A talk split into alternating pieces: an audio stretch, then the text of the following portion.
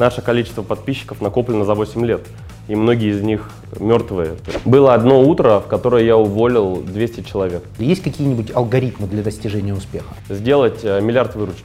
Я пил почти каждый вечер вино. Жаль, что не водку. Это фиаско, братан, да? Есть какие-то секреты? Пришлось уволить бывшую девушку свою. Он сменит э, Я скажу компанию, так, ты сменишь я понял. человека. Чего ты ждешь от него? Смотри, ты вложил деньги, Я от разных, часть своей жизни. в зависимости него от того, сколько я плачу, я жду разного. Дмитрий Портнягин. Он у нас учился. Бизнес да. молодости. Ну, есть у меня квадрапорта, есть у меня Porsche. Вот, э, Это ты называешь простой жизнью. Да, вполне. Я хочу частный самолет.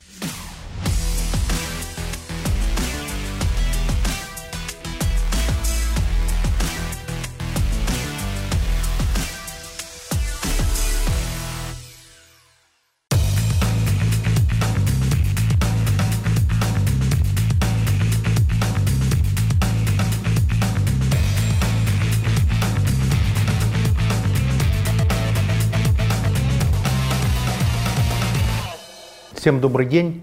Сегодня у нас Петр Осипов в гостях в проекте Big Money. Бизнес-молодость. Самый успешный, масштабный э, проект по обучению молодых предпринимателей в СНГ. Ну да. Такой статус. По многим показателям, да. По каким нет?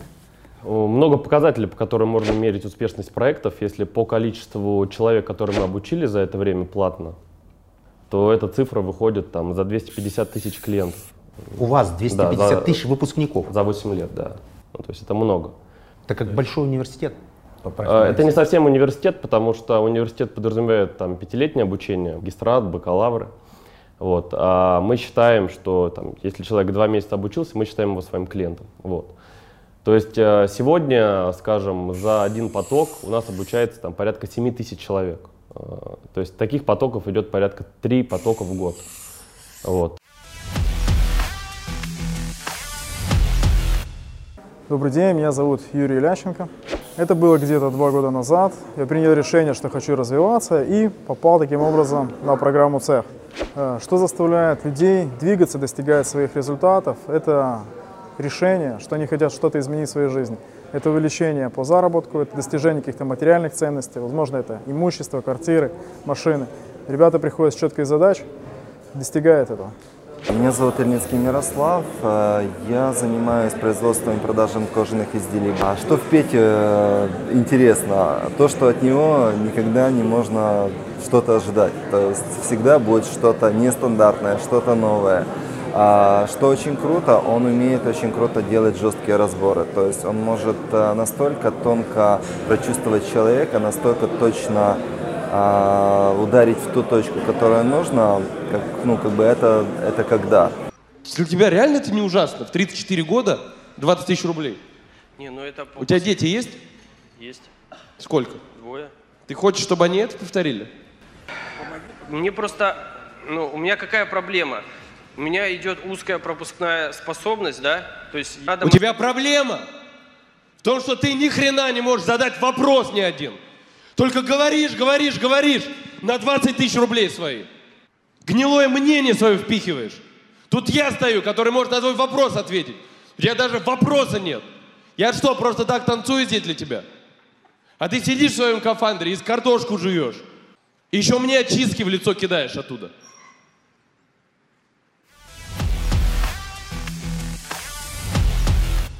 Да, я что держу. Это мой- моя книжка, подарок.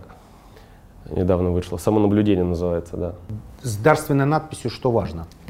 Э, уже не зря приехал на интервью. Сейчас все видеоблогеры. Просто какая-то мода или хайп, или, как бы это назвать, тенденция такая. Да. Сколько у вас подписчиков в YouTube? А, Где-то 725 тысяч. 725 тысяч. Да. Есть какие-то секреты? Или есть какие-нибудь алгоритмы для достижения успеха? Слушай, я бы рад был бы назвать себя человеком, который умеет тренды уловить, но это не так на самом деле, потому что мы зашли в YouTube, и то есть мы стали супер популярны в YouTube, и вообще на, на- наши цифры случились благодаря YouTube, но не тогда, когда он был хайпом. То есть в самом начале, примерно там на третьем, на втором-третьем году существования мы стали делать очень крутые ролики, которые стали набирать очень много просмотров, мы вкладывали в них по тем временам большие деньги и набирали тогда просмотры. И благодаря этим роликам мы стали жить. Но в какой-то момент мы просто перестали их делать. То есть у нас YouTube дрейфовал. Но ну, жить продолжили. Но жить продолжили мы, да, занимались другими вопросами. Какая математика э, изготовления ролика и привлечения, там, условно говоря, конверсия какая, сколько пришло, сколько осталось? Э, те люди, которые смотрят нас, уверены, что сейчас успешность в YouTube это миллиард долларов завтра. Так это работает. А, все очень хотят подписчиков. Откуда, откуда такая, такая уверенность, что это миллиард долларов за? Внимательно смотрят, например, ну, на Кардашьян. Например. То есть количество рекламируемых в э, интернете продуктов, там я читал последнюю сводку, по-моему, э, э, э, суммы, затраченные на продвижение продуктов, сравня- сравнялись в интернете и в телевидении сейчас, по последним данным. И я думаю, что тенденция такая, что телевидение будет падать, интернет будет расти. По-любому. Я вообще думаю, что сегодня две самые крупные площадки в мире. Первое это Google, второе это YouTube. Поэтому все, точно. очень хотят в YouTube. И правильно не делают. нужен- Не нужен телеканал, Правильно не нужны делают. спонсоры. Если ты харизматичный, активный, если у тебя есть что сказать, если у тебя есть внутреннее наполнение, ты завтра можешь стать миллиардером. Ну да, вот Вы вы, тоже яркий- решили диверсифицироваться, я вижу. Вы яркий. Хорошо. Э, Я верну тебя обязательно. Я услышал легкий сарказм, но он принимается. У меня пока не такое количество подписчиков, как у вас, но я Но стараюсь. просмотры хорошие. То есть, У нас- у нас то есть есть- я, например, двигаюсь направлении. А- Абсолютно правильные, просмотры очень крутые. У нас много подписчиков, ну относительно, да, там есть ребята, у кого больше. Но у нас э, не все ролики так хорошо смотрятся, потому что наше количество подписчиков накоплено за 8 лет. И многие из них мертвые. То есть, ну, Ну, не мертвые, кто- спящие. Спящие, кто-то не смотрит. Но они возвращаются к вам периодически, правильно? А мы в этом году стали э, более серьезно заниматься YouTube. Мы стали серьезно ну, думать, что мы хотим от продакшена и что мы хотим вообще от роликов. И мы стали заниматься, и как только ты начинаешь этим заниматься, то есть YouTube это время и внимание, которое ты должен туда вкладывать. Вот так это работает. То есть основное, основное сообщение людям, которые нас смотрят и которые хотят быть успешными в YouTube, это время, энергия, внимание. По-любому. Не знаю, а есть у кого-то по-другому, чтобы получалось? Ну, есть у кого-то случайное количество просмотров, миллион Ну как? мы наблюдаем. Ну, это один бывают раз. такие люди. Ну это один раз. Не будем Ну, называть их в суе. А кто это, например? Не очень удобно. Ну, например? У вас выпускники такие есть, которые Ну, какие, достаточно по миллиону? случайно. Ну, да, с большим количеством просмотров, Ну, например? подписчиков. Нет таких. Нет, есть такие. Нет тех, кому это случайно достается. То есть в YouTube случайностей не бывает. Не, вообще не бывает. Вообще не бывает. То есть это только... То есть они, может, и бывают там один-два раза. Такой хайп. Ну, как у нас. У нас так и получилось. То есть мы в самом начале мы выпустили серию роликов, это было на бум. Они классно тогда набрали, а потом мы не могли этого повторить, притом очень долго. А какая математика процесса? То есть вы снимали ролик, рассчитывая на привлечение какое? Нет, мы вообще ни на что не рассчитывали. То есть Вас мы... волновала только литературная ценность Ничего, драматургическая? мы вообще до последних лет э, нельзя сказать, что с какой-то математикой как-то относились. То есть это было, это было сделано по приколу, это было сделано потому, что это классно, а потом это стало для нас основным источником органического привлечения лидов. Сейчас это для вас основной бизнес? Сейчас это для нас основной бизнес. Вы не диверсифицируетесь? Мы из всех сил э, стараемся сделать так, чтобы у нас к нашим, нам исполнилось по 30 лет, вот, и э, тут мы поняли, что э, профессия, которой мы занимаемся, она, в ней есть опасность такая большая. Э, И опасность в том, что бизнес, связанный и завязанный на личности, как это у нас, например, да, мы ведем, э, он непонятно как капитализируем. Ну, то есть, ну, вообще непонятно как. Ну, то есть даже тот, тот же самый там, Тони Робинс, которого я очень уважаю, как там, мирового методолога, ну как посчитать стоимость его компании? То есть это, это не будет Тони, нет Тони, нет компании. Я не знаю, они, наверное, как-то считают хитро. Так, а, наверное, так в каждом бизнесе, где основатель не отошел от дел? Ну, наверное, не в каждом. То есть все-таки есть бизнесы, которые строятся под продажу. Есть бизнесы, основным талантом владельцев, которым является выстраивание крутой системы. То есть система сама является продуктом. И это круто. Я, наши друзья, на- там, в которых мы тоже инвестировали, э, например, э, а- ав- автосервисы Wheelgood. Слышали? Нет? Э, Вот. Эм, то есть они, у них был миллиардный бизнес в стройматериалах, они оттуда осознанно вышли, осознанно пришли, начали делать эм, свои сервисы, и сейчас это там компания, у них больше тысячи франчайзи, и зная Шерзота и Барно, я вижу, что там их ключевой талант – это построение системы. Масштабирование успешных систем. Да, а системы. если их там не будет, то у компании будет такая же капитализация? Вот Я- если этих ребят там... Смотри, Я думаю, что она будет. Вопрос так. какая? То есть вопрос Я думаю, что она будет. участия владельца. Это Я на самом деле, что- ты сейчас затронул, на Да. самом деле, такой фундаментальный вопрос, э, э, мировоззренческий, я бы даже Да. так сказал. То есть человек создает некий продукт. Да. На каком этапе он имеет право отойти? На этапе построенной системы, на этапе того, что он начал получать дивиденды, которые нужно инвестировать в другие бизнесы. Он никогда не хочет отходить или не может отходить. У Трампа есть классная фраза «найми лучших и ни в чем их не доверяй». Э, ни в чем им не доверяй. То есть проверяй каждую цифру, выставляй четкие ковенанты, выставляй четкие KPI и все внимательно каждый день, подчеркиваю, проверяй. Так вот, это такой достаточно фундаментальный вопрос. Вы считаете, что нахождение вас в бизнесе – это риск вашего бизнеса? Эм, Мы считаем, что э, если мы не найдем э, другую модель получения денег больших, ну, Без вас. Да, большими деньгами я называю те деньги, условно говоря, на которые ты можешь поддерживать свой образ жизни до старости, условно говоря, да. Э, Если мы не найдем э, для себя такую модель, то то, на что мы обречены, э, это, ну, как бы Это играть быть на в этом сцене- бизнесе. Играть на сцене до, до смерти. А разве это плохо? Это неплохо, но... Хотите больше, в Но когда, больше? когда, это станов... когда ты не можешь по-другому, это, ну, при- при- приведу пример. Вот эм, в этом году буквально, то есть мы очень много пробовали IT-стартапов, разных проектов, э, пробовали инвестировать, пробовали, пробовали пар- партнериться, где-то получалось, но не было как бы радости такой.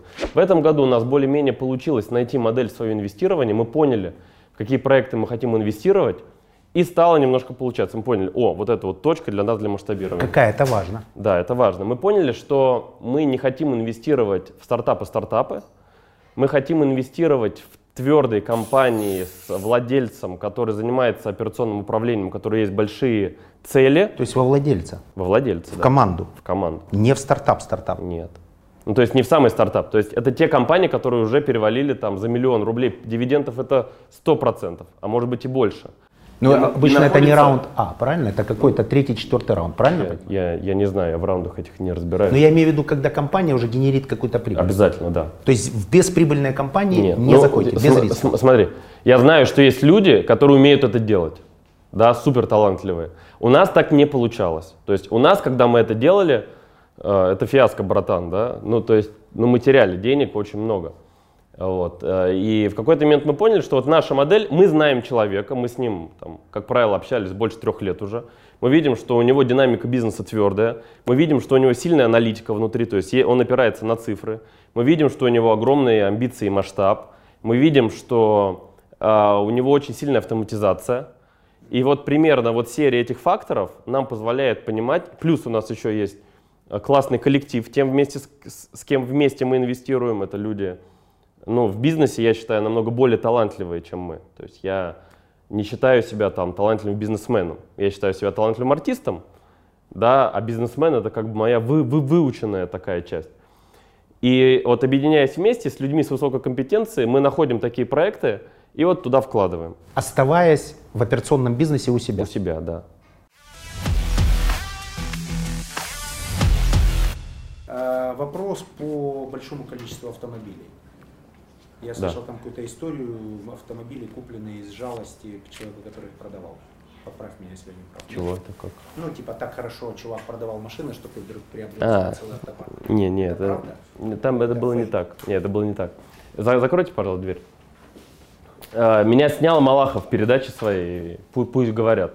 А, И там Первый канал, он как снимает. Им надо было показать, что я супермиллионер там.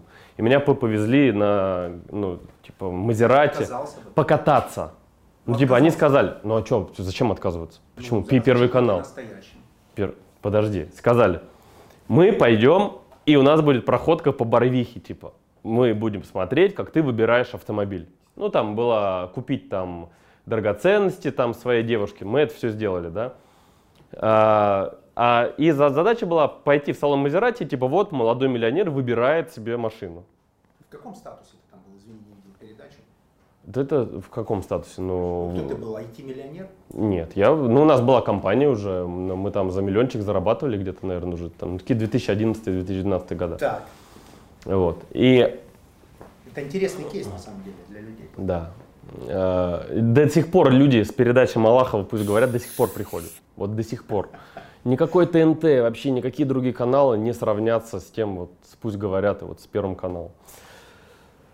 И пока, но показали они это так, как будто это уже моя машина. Они не учли этого нюанса. Типа им нужна была красивая картинка. Они так показали, что я уже езжу на этой машине. В контексте. То есть они этого не говорили, но это было так понятно. И меня каждый начал, меня, меня каждый начал спрашивать, как твоя тачка. А я, а- она была не моя. Я пришел, я в этот момент пришел, там продавец. Я говорю, покажите мне, я, ну тут съемки, понятно, но я действительно хочу ее выбрать и купить. Он говорит, да-да, я понимаю, ты действительно хочешь. Он даже не встал. То есть он, тебе он, он понимал, да, что я не покупатель, что какой-то мальчик, который пришел, который снимает телевидение, ему так это пофиг вообще на то, что происходит здесь. Он даже не встал с места. Я говорю, блин, ну я действительно хочу купить. Он говорит, я действительно понимаю. И он смотрит, он даже на меня не смотрит, он смотрит просто в компьютер. Я говорю, ну ты козел, блин, ну про себя думаю. Ладно. говоришь или думаешь? Думаю, думаю. И значит, я подкапливаю денег, выбираю Мазерати. Э, Выбираю, ну думаю, ну куплю Мазерати, куплю там э, 20 тысяч пробега, но это там 27, ни о чем. Куплю такую, Мазерати, квадрапорта, супер. Приезжаю покупать в то место, к нему. Деньги собрал, все, 4,5 миллиона она стоила. Наличными. Ну, не помню как, может Давно. наличными, может, не, не, не помню. Короче, но вот де- де- деньги как бы у меня. А, я прихожу, и он, блин, в этот день не работает, короче. Я такой, блин. Когда со зла ничего не получается. Я купил, Что, тачку. Поехал к нему хвастаться? Проездил. И второй, да, да, Что, Поехал к нему? да. Ему, Я, я случайно, да, да. Это смешно звучит. Нет, звучит. Я проезжал по, по, по Барвихе, короче, по Рублевке. Мы смотрели один, мы смотрели один объект. И я заехал туда к нему, чтобы как бы так перепарковаться, чтобы он увидел, что я ее купил. Я захожу, и я не знаю, зачем я ему говорю, типа, а я купил, и сам в этот момент понимаю, что я оправдываюсь перед продавцом. Он так глаза поднимает и говорит, а, бэушечка. Предлагаю на этом. Я не расти... Да, тут, продал... Это не все, это еще не все. Это еще две машины были после этого. Чувак с юмором. Чувак, я не знаю, чувак гениальный продавец. Алексей его зовут. Мы общаемся после этого. Я направляю к нему людей, чтобы они у него покупали. Я говорю, а что и нового у вас вышло? Он говорит, ну вот Мазерати Квадрапорта новая, вот синяя. А, Квадрапорта. Да, и в этот момент он встал. Я говорю, беру! Мне было важно, что он встал. Беру! И он мне предложил кофе. И я чувствовал себя просто победителем в этот момент времени. Это было очень смешно, я понимаю. И я купил, и чтобы ты понимал, обычно в семье покупают, типа, спортивная машина, джип. У меня было просто две одинаковые квадрапорты. Просто одна серая, а другая синяя, новая, да. Э, си- Синюю я отдавал лучшему менеджеру по продаже потом в итоге э, в, ме- в месяц. В месяц. Ну, премия такая вот. Ты лучший менеджер по продажам, ты катаешься месяц. Это не сработало. Ну, как бы э, отдел продаж делают не фишки вот такие, делает система. Фишки это фишки, это фишки, да. Э, Вот. И потом я купил у него вторую машину. И потом после этого я покупал еще Феррари своей девушке. Феррари Калифорния новая.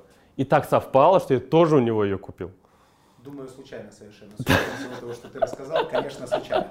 А скажи, вот э, предприниматель, рабочий человек, который с утра до вечера трудится, э, трудящийся, Да. э, скажи, Трудящийся предприниматель ты имеешь в виду? ну, Или просто? трудящийся, Да. неважно в каком виде. Кто-то Да. руками работает, кто-то головой, кто-то рискует, кто-то там, не знаю, характером, кто-то креативом, неважно, трудящийся человек. Он, э, ему не западло ездить на такой красоте? Или ему не, за- не- красиво ли ему, нет, не так, морально ли ему быть пижоном? Сто процентов. То есть ты себе это разрешаешь? Я себе это разрешил, и я с удовольствием это пережил.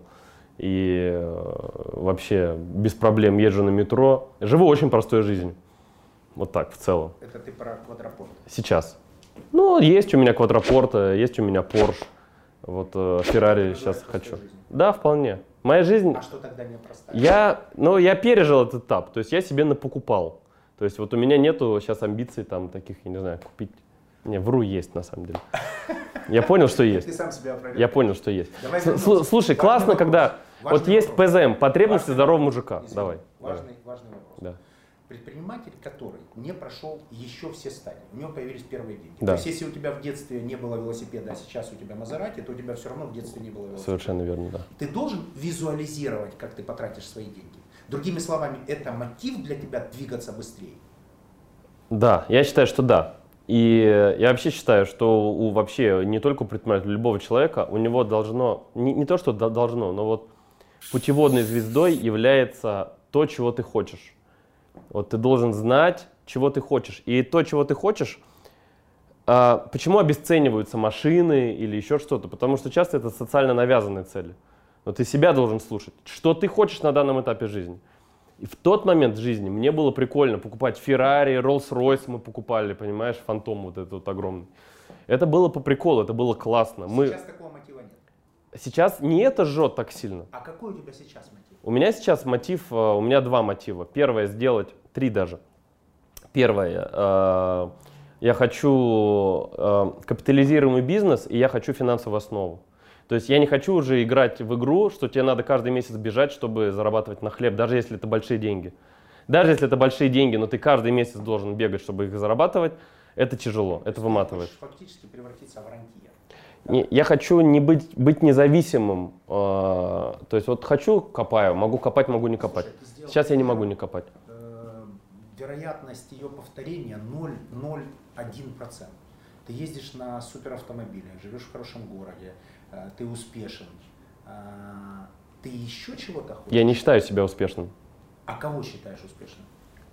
А, Я считаю успешным человека, который в своей жизни построил а, классный бизнес, который приносит пользу людям, которые там работают, а, который сумел, сумел сохранить здоровье, такое здоровое долголетие, сумел построить э, крепкую семью, которую его любит, и сумел построить отношения с Богом, с Всевышним, не знаю, пусть каждый это своими словами называет. Вот человек, который все это сделал, я считаю его успешным. Человек, который сделал что-то одно из этого, будь он супер талантливый спортсмен или супер э, классный предприниматель, э, я не считаю его успешным. Зафиксировали. Дальше.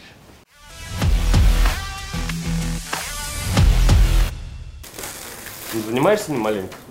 Ну, конечно, занимаюсь. Слушай, это вот я тебе крутую штуку подарю. Это наша ну, разработка наших товарищей, наших студентов. Вещь просто супер для укрепления таза.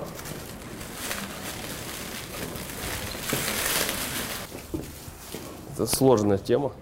На ней надо учиться стоять, да, придерживаться сначала. Чтобы как бы чувствовать баланс в жизни. Сейчас.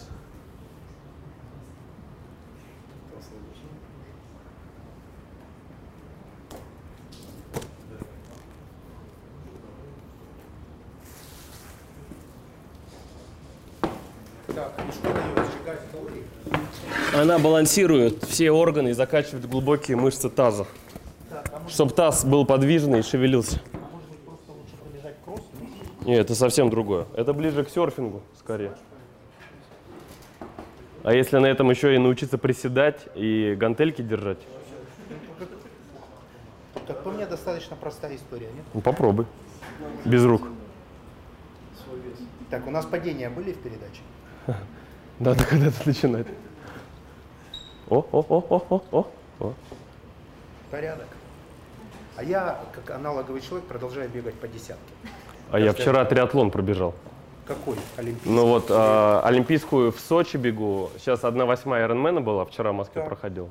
Это сколько? Вот. Это 10 бежать? Нет, это 5 бежать, 5 бежишь, 20 велосипед и 500 плывешь. Это 1 восьмая. Это не триатлон. Слушай, я, я марафон пробежал в ноябре. Все нормально. 42. 42. За сколько? 3,50. Отличное время. Я за 4,16. Круто.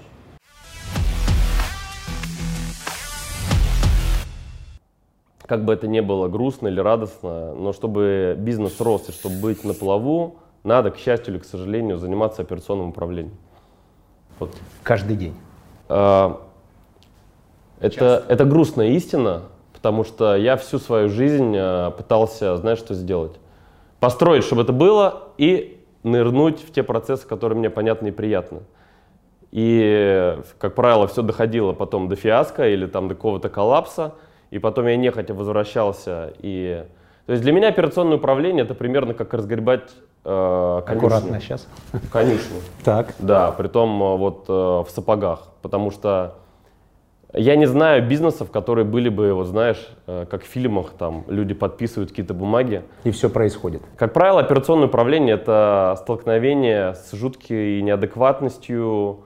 И как бы задача владельца, как мне кажется, это решать э, вещи, которым нет объяснения с точки зрения здравого смысла, которые, тем не менее, происходят в компании. Ну, то есть ты приходишь, и ты понимаешь, что там просто ужас. Вот не ужас, а ужас-ужас, как в анекдоте.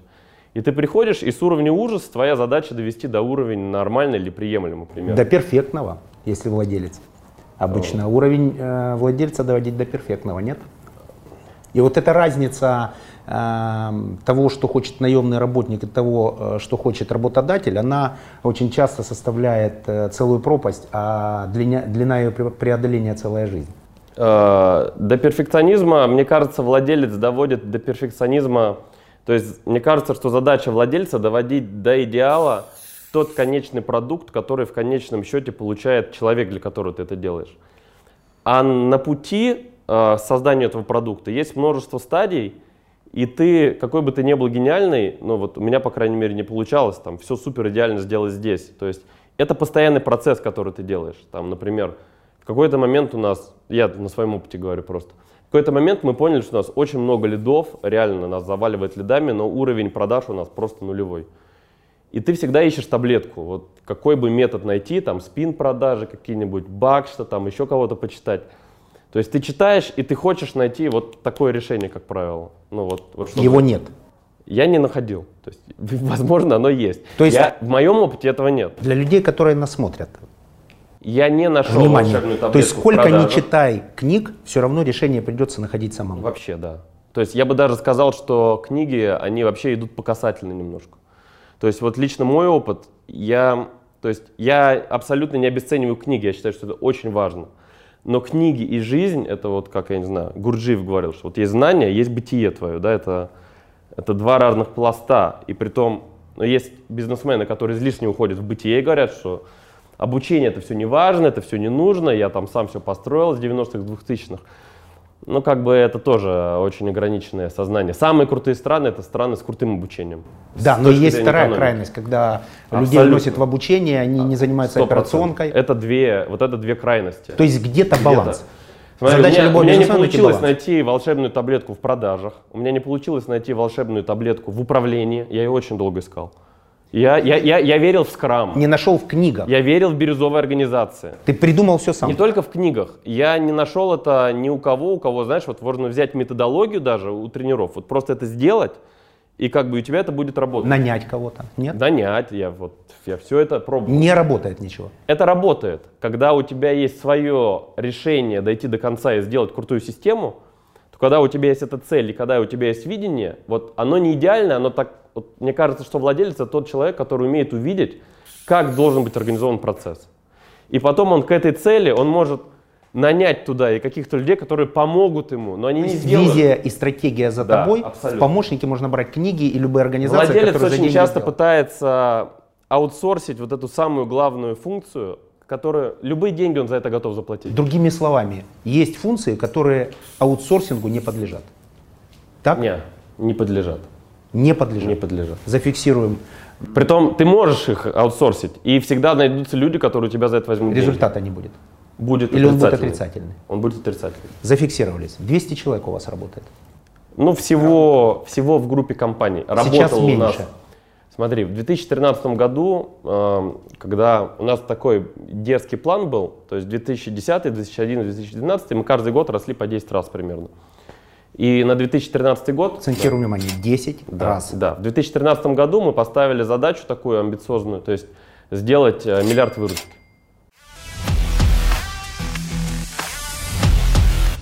Здравствуйте. Снимаем проект для Big Money. А, обсуждали только что цель вашей организации. Вы ее знаете? Немножко нервно называется. Миссию 4% населения должно стать членами бизнес-сообщества бизнес-молодости. А как это раскладывается до вашего функционала? То есть что вы конкретно делаете для этой цели? Ну, по сути, я создаю платформу, на которой люди взаимодействуют и напрямую связан с тем, чтобы людей вовлекать ну, в процесс бизнес-молодости. То есть главная цель организации – максимально привлечь людей и дать им качественный контент, так? Ну, не только. А, что такое контент? Одно дело контент, другое дело, когда человек получает результат. Контент сейчас море. Другое дело, чтобы, э, имея инструмент, человек все-таки мог им воспользоваться и получить реальный результат, который он ощущает. И тогда он позовет следующих. Так? Конечно, конечно. Угу. Более того, он останется в этом пространстве, в котором ему комфортно и в котором он развивается и эффективно работает. А стоимость лида, когда передают сарафанным радио или другими методами, вы как-нибудь учитывали, нет? Сравнивали вообще? М-м, к сожалению, это вопрос не в моей компетенции, поэтому не готов ответить. Желаю удачи, все услышал. Спасибо.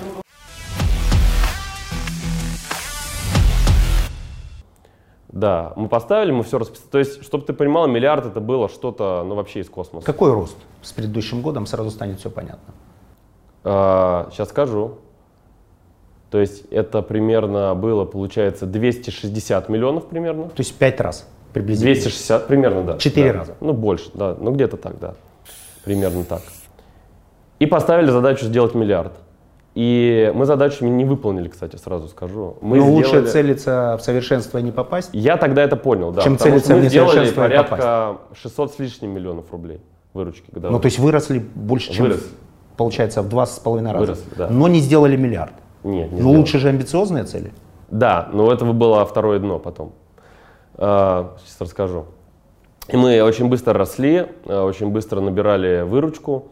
И в какой-то момент мы поняли, что у нас на одного продавца приходится примерно, то есть у нас было 6 продавцов, и выручка там, э, я не знаю, то есть, когда мы это начинали задумывать, выручка была 3-4 миллиона рублей и туча лидов вместе. То есть это, ну, как бы немного, да, вообще.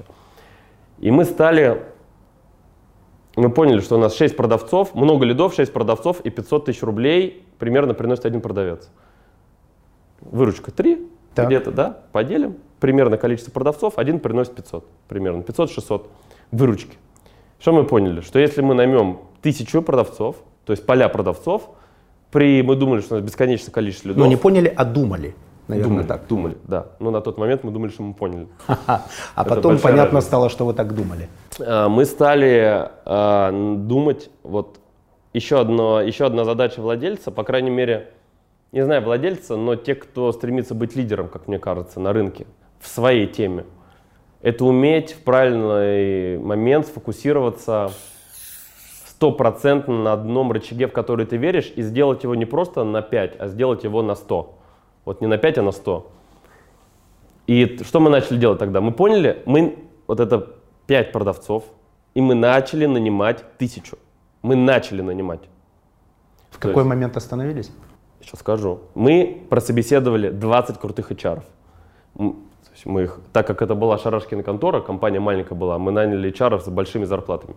Мы их посадили в одной комнате друг напротив друга и сказали, что вот такая задача, такие амбиции. Понятно, что это не для вас, для многих, но для кого это подойдет. Кто не хотите уходить. Ну, по один ушел человек, да, 19 сидят, и они стали друг другу продавать. А, то есть стали выпендриваться друг перед другом, и мы поняли, что мы выиграли эту борьбу как бы с ними, да. Потому что это были большие HR, а мы были маленькая компания.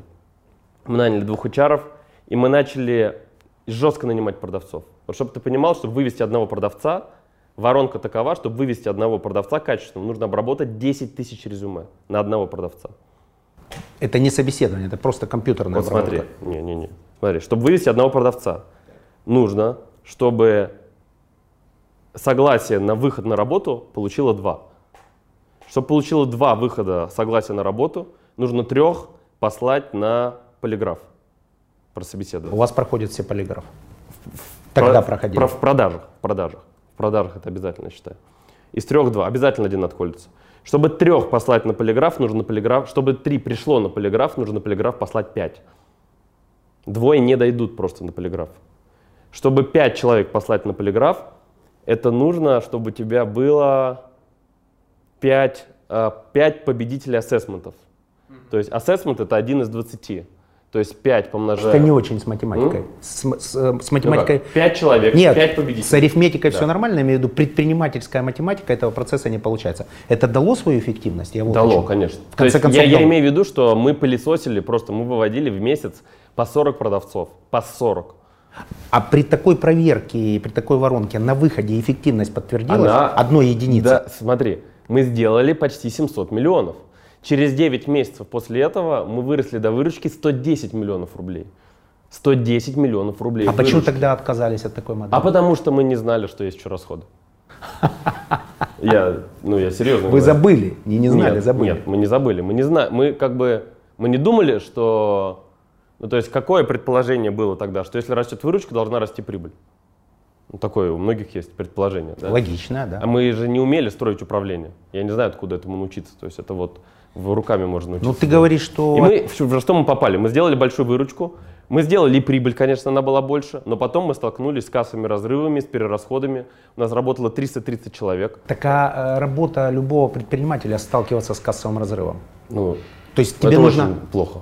А других вариантов нет расти. Блин, я верю, что есть. То есть, То есть я, нет, я не желаю если тебе девушке, нужен которая, прыжок. я не желаю девушке, которая вошла в бизнес, столкнуться с кассовым разрывом. Давай вывод сделаем для людей, которые смотрят, чтобы, чтобы не уносило э, нас в такой оп- операционный разговор. Скажем, То есть, если ты хочешь совершить квантовый скачок, тебе придется столкнуться с, с рисками. с высокими рисками. С, с высокими Первым рисками, риском будет которые разрыв, прямо пропорциональны степени твоей энергетической, степени твоей психологической их брони. нужно заполнять, правильно? Этим. Я считаю, что это врожденное. Вот именно психологическая броня, какой стресс ты готов вынести. Отлично. Так и какую цену готов заплатить за этот Да. квантовый скачок? Я раскабанел, я весил 88 килограмм просто. Я пил почти каждый вечер вино. Вино. Жаль, что не водку. А, Я этот по понятным причинам, да. Будешь в следующий раз расти, пей водку.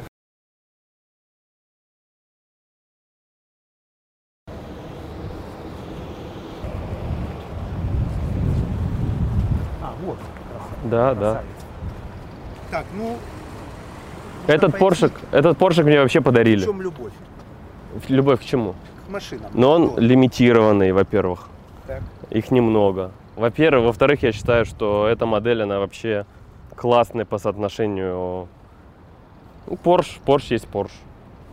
Супер. Эта машина нужна людям, которые хотят что-то окружающим продемонстрировать э, без слов. Вот что ты хочешь сказать? э, Слушай, не этой знаю. Для меня самое главное в машине, что я слушаю там хорошую музыку. Вот. У меня там хорошая система звуковая. Так. И я отсюда... У меня здесь дом в 10 минутах. Экстерьер не волнует? А Что это такое? Экстерьер это что? Ну, внешне. Не, она должна быть красивая, конечно. То есть Вообще не только музыка. нет. Внешний вид. Я, я выбираю машины по внешнему виду. Мне важен, я, я и сам люблю одеться и внешний вид. и я, я м- машины чисто по дизайну. А Я не знаю, я, я не знаю, сколько там лошадей, вот это все, это А не про меня. что тебе сейчас 30, а через какое-то время тебе перестанет быть интересной одежда и автомобиль? Ну, это, знаешь, это как зубы почистить вот уже. Вот, то есть, в какой-то момент это сто процентов. А чем тогда планируешь мотивироваться? Да счастьем своим, вот, семьей, вот это, вот туда, ну, по- по-хорошему-то. Ну, слушай, ну, ты купил уже там тачек, ну, что, от того, что ты еще одну купишь, ну, что поменяется? Все. Я хочу частный самолет, хочу частный самолет, по-любому. Я, знаешь, не как, не как фетиш какой-то, а как Функционально. а как? Не, не функционально. Какой функционал? Функционально летать, блин, на бизнес-классе. Вот это функционально. Самолет это не функционально. А что тогда? О, Алексей, дайте ключик, пожалуйста. Да. Здравствуйте. Так, мы водитель и помощник. Вам только один или? Не один, у меня второй где-то в кабинете. Возьмите, кстати, его там, найдите. Да, хорошо. Ага. Ну ладно. Можем, если хотите, доехать до дома. Нет, Снять, не поедем. де- Пять У меня минут. никогда, кстати, не было э, никаких таких модных автомобилей. Я вообще к этому абсолютно равнодушен. Не знаю почему. Хорошо, Хочешь, возьми, Это покатайся. так. Нет, музыку включи, пожалуйста. А у нее здесь, видишь, э, багажник впереди. Она такая. Да, снаряга хорошая. Включи нам качество, послушаем.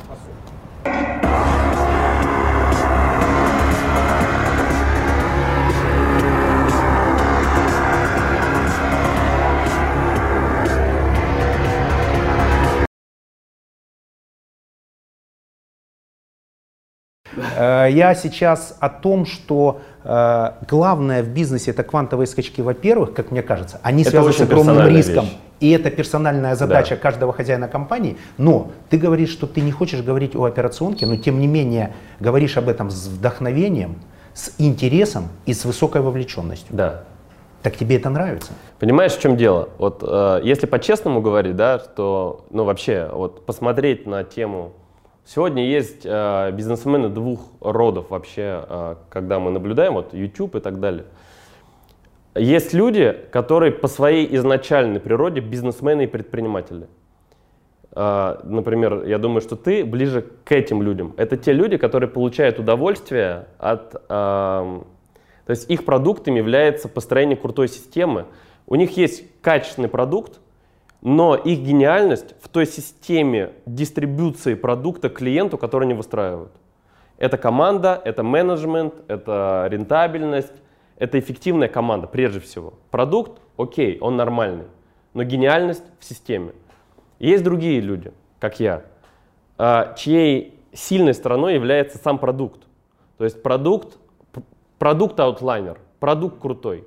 А система, которую ты строишь для того, чтобы это продвигать, она является как бы тем, чему тебе приходится учиться неким вынужденным параметром. То есть, если меня естественным образом всегда увлекает в продукт. То есть, вот если и мне специально не напрягаться, я буду заниматься только продуктом. А если продукт супер гениален, он без операционки бизнес вытащит? Нет. А если Нет. супер гениальная система без продукта, она вытащит бизнес? Она найдет продукт. Я считаю, что гениальная система найдет адекватный продукт, и гениальный продукт, он всегда найдет э, крутую систему. То есть первично система. от человека зависит. Вот от человека зависит.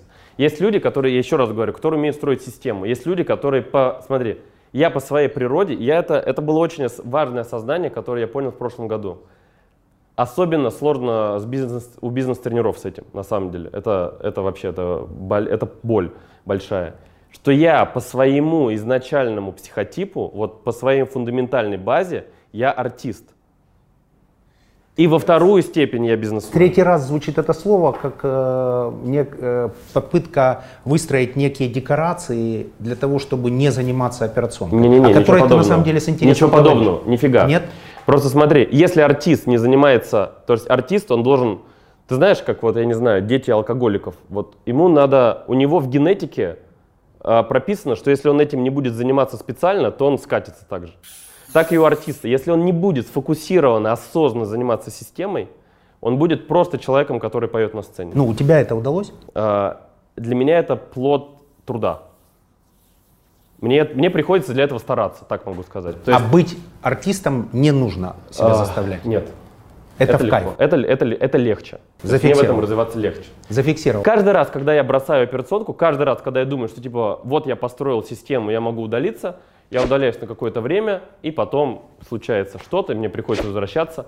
И я в итоге понимаю, что лучше я регулярно буду постоянно заниматься операционкой, нежели я буду терпеть те результаты, которые случаются, когда я из нее надолго выхожу. Потому что лучше меня никто это не сделает. Ну вот у меня это так. Принято. А, 300 человек. На самом 330 деле, было. 330 было. На самом деле люди, которые нас смотрят, мы Да. для них. А, и пытаемся понять их мотивы. Я думаю, что они очень хотят заглянуть в твою кухню, Да. как у тебя все устроено. Без проблем. 330 человек было, сейчас гораздо меньше. Э, Это бы- значит, что бы- единица бы- была- подняла эф- свою эффективность? Было одно утро, в которое я уволил 200 человек приказом. Подписал просто. Одним приказом. Да. 200 человек. Да, но это было не сразу, естественно. То есть, ну, невозможно 200 человек уволить, потому что выплаты, зарплаты. То есть было принято решение, что система может освободиться от 200 Это человек. какой процент от работающих? Ну, 330 человек, 200 человек был уволен. То есть две трети. Две трети. И случилось страшное. Я понял, что До увольнения или после? после увольнения ничего радикальным способом не изменилось. То, есть, было 330, 200 Да. уволились, Да. ничего, Ничего не изменилось. Так может это и есть э, В том-то и дело. Но это показывает, насколько неадекватен я был понимании того, вот 330? где эта эффективность. Да, вот тебе же, если ведь каждого человека из этих людей взять, то есть там вплоть до драматизма мне пришлось уволить бывшую девушку свою, которая у меня работала.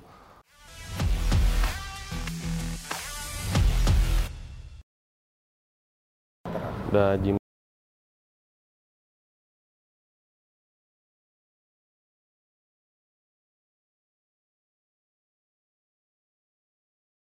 Он у нас учился, да.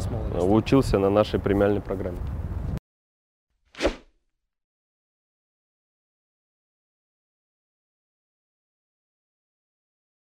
С уважением относимся, да. Ну, он был нашим тренером там и вел там, ну и выступал много.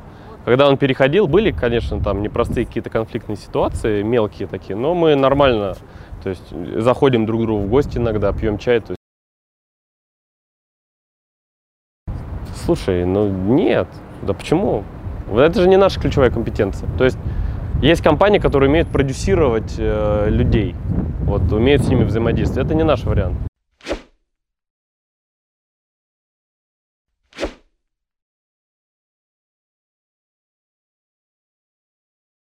Говорят, но со свечкой никто не стоял.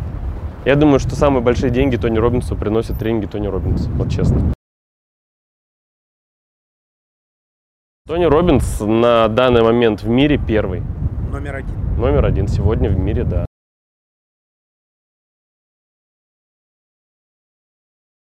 А, Он профессионал в том, что он делает, и он делал, делает это системно около сколько, 6, 40 лет, по-моему, подряд.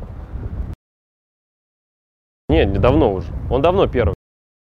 Смотри, я очень уважаю Тони Робинса, и каждый год езжу к нему последние два года на тренинг э, в, в Америку. Вот у него есть, который дорогой, за 5000 долларов. Тысяч долларов, да? Ну, это про, про бизнес, да, которая? Да, вот я еще не посещал, хочу посетить. Как тебе, кстати?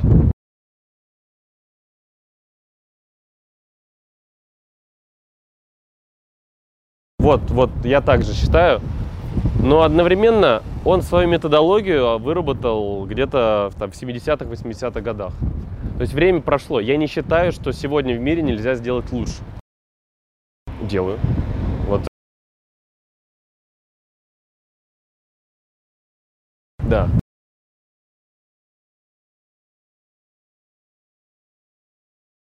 Четыре процента? 4%. 4% это критическая масса. Когда 4% начинают что-то делать, это охватывает 100% людей. 4% населения Земли – это большое количество людей.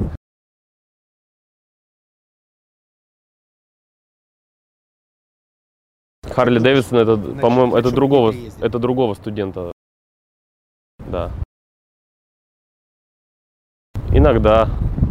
Ну, Дима и Дима и без нас, как бы, он был крутым, э, как бы он амбициозный, ну, как бы, та, та- талантливый в своей теме, в своей сфере. В том, что он делает, да. Вот тут такая же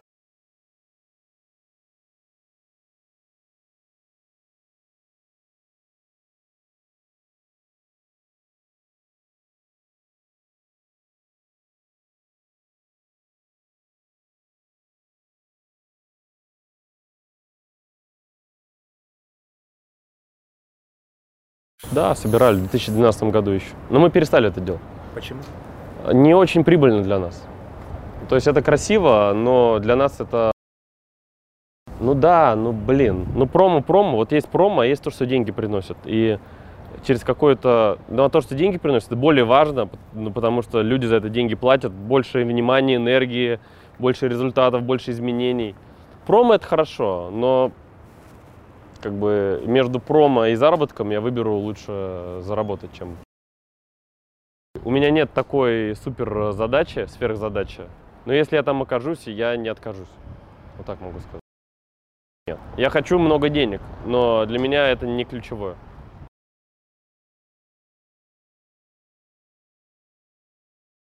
А, Чарльз Буковский, самая красивая женщина в этом городе.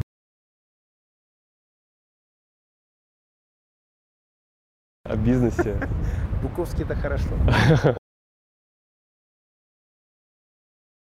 Бук-. Буковский в основном пишет о том, как он пьет и спит с женщинами. Вот весь. Венедикт Ерофеев я очень люблю. Я ездил Москва-Петушки по маршруту. Поехал. Я прям поехал Мечта с, с двумя пи- пива, два пива взял. Я, ну это уже слишком для меня было сложно, но А, я пиво взял, поют.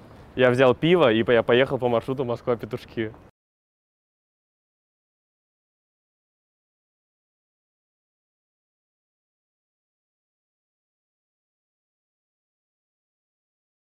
Для меня, может, он, ну, как Гёса, «Степной волк», знаешь? Читал. Я, я его читал с, с гневом просто.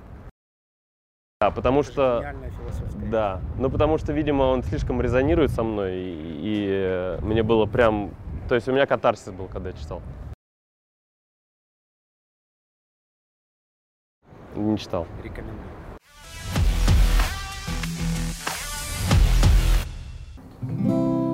Что-то из, из классики. Нет, я, я сел писать, я написал сборник стихов э, и положил их ну, на музыку. И сейчас вот репетирую, чтобы... Можно какой-нибудь э, инсайт? А? Кусочек небольшой. В виде анонса. Так, про что бы прочитать? Про бизнес. Не, нет, я про бизнес не пишу. Совсем. Тогда про жизнь.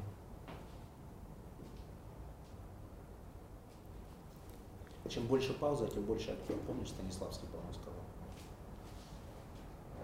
Э, Есть стихотворение, которое называется «Женщина, которая не восхитилась моим внутренним миром». Так, какое замечательное начало. А Худшее, что ты могла сказать, это то, что ты сказала мне. Сегодня ты был очень милым. И вот снова я, бутылка вина, и женщина, которая не восхитилась моим внутренним миром. Прощай, моя красавица, сегодня больше я к тебе не подойду. С тобой внутри себя я попрощался. Теперь, как будто это в радость мне один, я на полу под музыку лежу. Но знай, когда ко мне придешь ты скоро, руки тебе своей не подам. Иди и плачь, меня не тронут твои слезы. Душа моя другой подарит счастье, но не вам. Ах нет, конечно, вам. Пожалуйста, приди из соседней комнаты. И возьми меня за руку, даже если любви моей не захотела. Я знаю, я низок до самого дна, а ты высока до самого неба. И вот все это про себя я думаю, а ты лежишь в соседней комнате. И все явнее то, что этот вечер будет наш не о любви, а о полезном опыте. Что худшее, что ты могла сказать, ты был сегодня очень милым. И вот снова я, бутылка вина и женщина, которая не восхитилась моим внутренним миром. Это реальная история. Да, спасибо. Это реальная история. Это реальная история.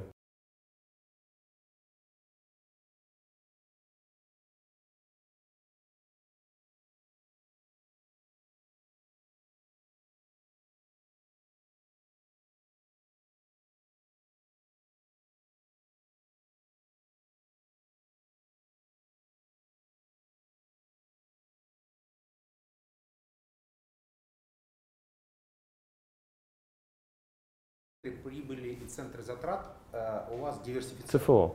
То есть у вас не вместе. Нет. Сейчас нет. А кто за них отвечает? Это же важно. Исполнительный директор. За Это взаимодействие. Управляющая компания. Управляющая компания связуют. То есть, что мы сделали? Мы разложили все продукты, которые приносят прибыль. То есть мы разложили все, всю компанию на структуры следующие. Есть э, отделы, которые приносят прибыль, это продукты наши, да, их там 3-4 ключевых. Это свои экономические единицы, у них есть свой бюджет, свой доход, свой расход. И это приносящие единицы. И есть другие единицы, которые обслуживающие. Например, это отдел продаж, это финансовая служба, это юридический отдел, это что там еще? Ну вот, ключевые, да? А, И раньше это было все слеплено в одной компании, и эффективность управления была очень низкая. И в какой-то момент я понял, что нужно разделять, и мы законтрактовали их ме- между собой. То есть это отдельные единицы. Они, э, руководители отдельных департаментов, бонусируются в зависимости от прибыли А, От прибыли своих подразделений. своих подразделений. Да, правильно? своей То есть компании, больше да. заработало подразделение или меньше потратило, если Да. центр затрат, больше заработал руководитель. Тут есть, правильно? да, тут есть И нюансы. эффективность в этом. Да, у нас, а, а, у нас от этого поднялся очень важный показатель, который называется рентабельность. То есть, э, вот, потому что мы стали привязывать, иногда руководитель подразделения, он не совсем влияет на прибыль, которую его подразделение приносит. Может быть, другие факторы, которые на это влияют. Рынок растет, э, лидами завалило. Если растет рынок и растет показатели финансового подразделения, вы не станете ограничивать его А. в том, о чем вы договорились? Э, Вот вы договорились, рынок вырос. Выплачивать нужно, а там в три раза больше. Я считаю, что система мотивации должна меняться каждые три месяца. Если в эти три месяца это произошло, Нет, три месяца, три месяца святое. договорились, Три месяца святое. То есть мы планируем, у нас есть годовое планирование, есть четыре квартальных планирования.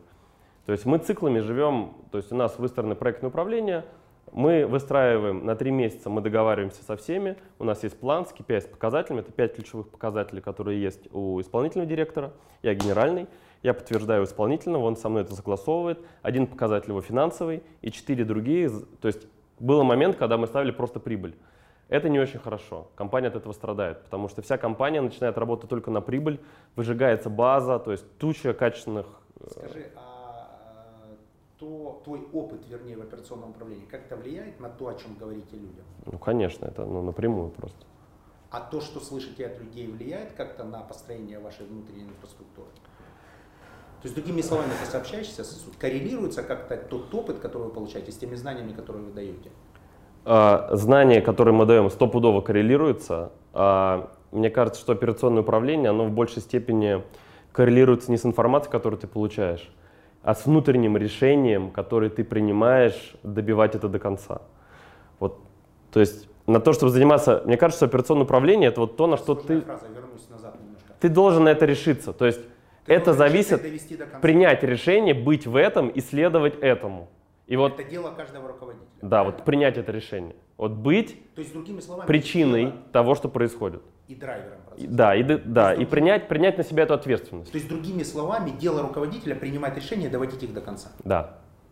Да, и потому что, ну какая есть фантазия, что я возьму исполнительного директора классного, вот, или все более-менее. И вот настолько этот груз ответственности, он на самом деле тяжелый, что лично я его пытаюсь постоянно от себя скинуть как сказал на кого-то. один из участников нашей программы, если я, он собственник, если я принимаю решение и оно неверное, то я плачу за него дороже всех компаний. Сто процентов.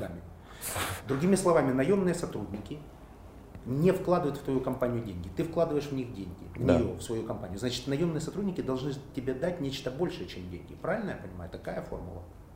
Ты вложил деньги, ты собственник. Да. Человек, которого ты нанял, деньги не вкладывает. Значит, он должен он дать получает больше, намного меньше. Деньги.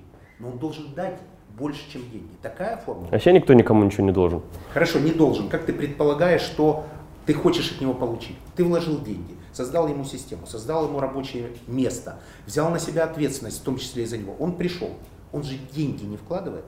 Понимаешь, Чего такое... Ты от него? Я э, считаю, что вообще не нужно ничего. То есть это не зависит от того, хороший человек или плохой. Будет он работать или нет. Я считаю, что хорошая система неизбежно вынуждает человека работать хорошо. Точка. Вернемся. Никто никому ничего не должен, потому что никто никому не принадлежит. Да. Ни ты ему не принадлежишь, да. ни он тебе. Он сменит. Я скажу так. Я понял. Человека. Чего ты ждешь? Смотри, ты вложил деньги. Я от разных. Часть своей жизни. В зависимости от того, сколько я плачу, я жду разного. Например? Например, если человек влияет на прибыль, я ему буду платить небольшой процент с прибыли. Я ему буду. Если он влияет на прибыль, прибыль, я жду прибыли. Если он влияет на это, например, Если не влияет. я считаю, что исполнительный директор должен влиять на прибыль. И тогда какой процент его бонусов будет зависеть от прибыли? Ну, 10, 20, 5-10 процентов. Ты считаешь, что за 5-10 процентов человек будет изо всех сил давить на педаль? А, в зависимости от кого, какая абсолютная сумма.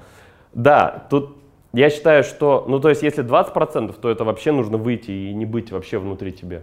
Вот человек сам, я не знаю, топ-менеджер, я не знаю, это уже вот уровень, может быть, генерального директора, который принимает решение.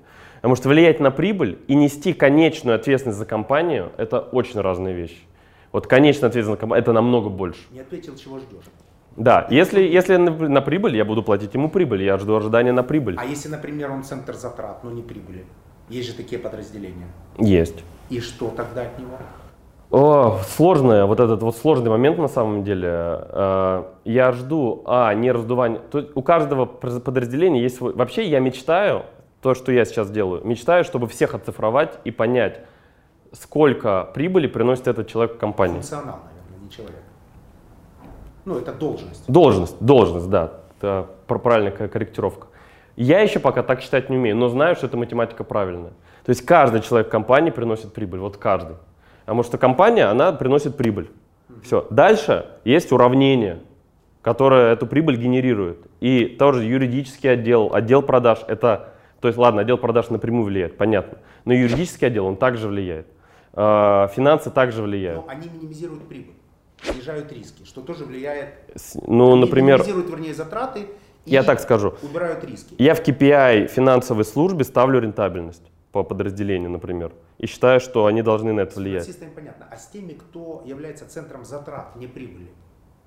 Что? Их должно быть, затрат? их должно быть минимум. Ну, то есть их должно быть в естественной среде, и они размножаются, их становится больше. Вот если за этим не соблюдать. Обычно становится 100%. Есть зарабатывающие подразделения, да, есть под- поддерживающие подразделения. Вот Сервисные. должны всегда зарабатывающие, на них фокуса должно быть больше. Ну, подраз- ну есть, есть административно-хозяйственная служба, ну что, пу- пусть будет.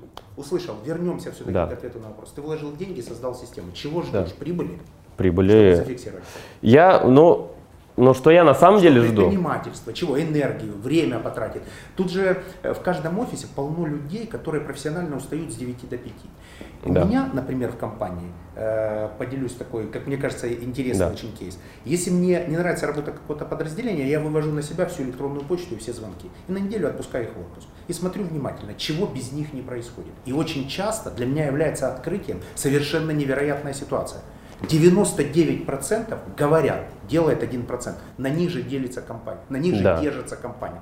Как мне кажется, задача любого предпринимателя выделить этот 1%, бонусировать его таким образом, чтобы Да. он не смотрел в окно, чтобы он занимался, чтобы Да. он почувствовал любые решения внутри компании своими. Тогда компания максимально рванет вперед. Сто- процентов. Потому что если они не работают, это можно их сколько угодно обвинять, но бабки с этого теряешь ты. Да. Точка. Зафиксировать. Да, но это правда. Последний А, вопрос в этой локации. да. Что важнее, путь или результат? а, путь важнее. Путь важнее. Э, Кстати, вот эта картина называется «Метаморфозы пути». Ам, Путь важнее, но без результата путь теряет смысл. Что тогда? Путь? Путь. Путь. путь. ты допускаешь путь, в конце которого не будет результата. Нет. Это, это не тот путь просто. Так что важнее, путь или результат? Ну, это как, что важнее, мужчина или женщина, да? Нет, такое. мы о бизнесе тут совершенно. Э, Что важнее, продукт или система? Э, В том числе мы ответили на этот вопрос. Я Если не- я не ответил. Она найдет продукт, А если продукт сильный, он найдет систему. найдет систему. Найдет систему. Так кто важнее? Дихотомия. Система. Я скажу, что путь важнее, потому что путь это то, в чем ты живешь каждый день. Это вот то, что ты ходишь, то, что ты ощущаешь, это вот твое здесь и сейчас. Но если ты не ставишь себе результаты, то есть результаты нужны для того, чтобы не сбиться со своего же собственного пути, чтобы путь Как был в кайф. правильности. Как подтверждение правильности пути, совершенно верно. Отлично.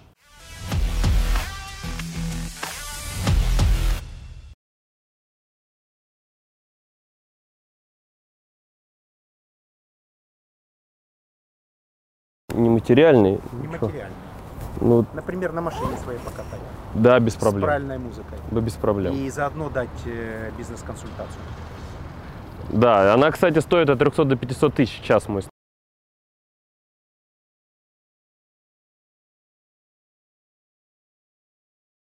Да?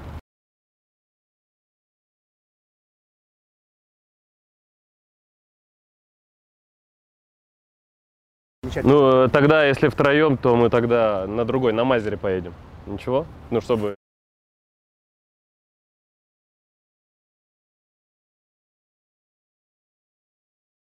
Мазерати.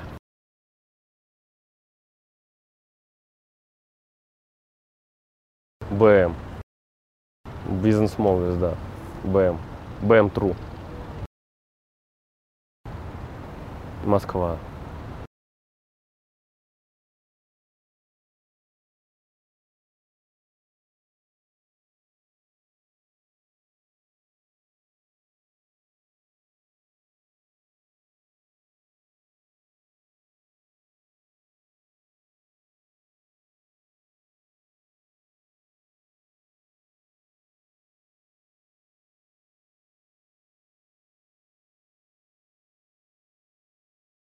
Ну, я согласен с тобой, наверное, да. И А я именно- математик.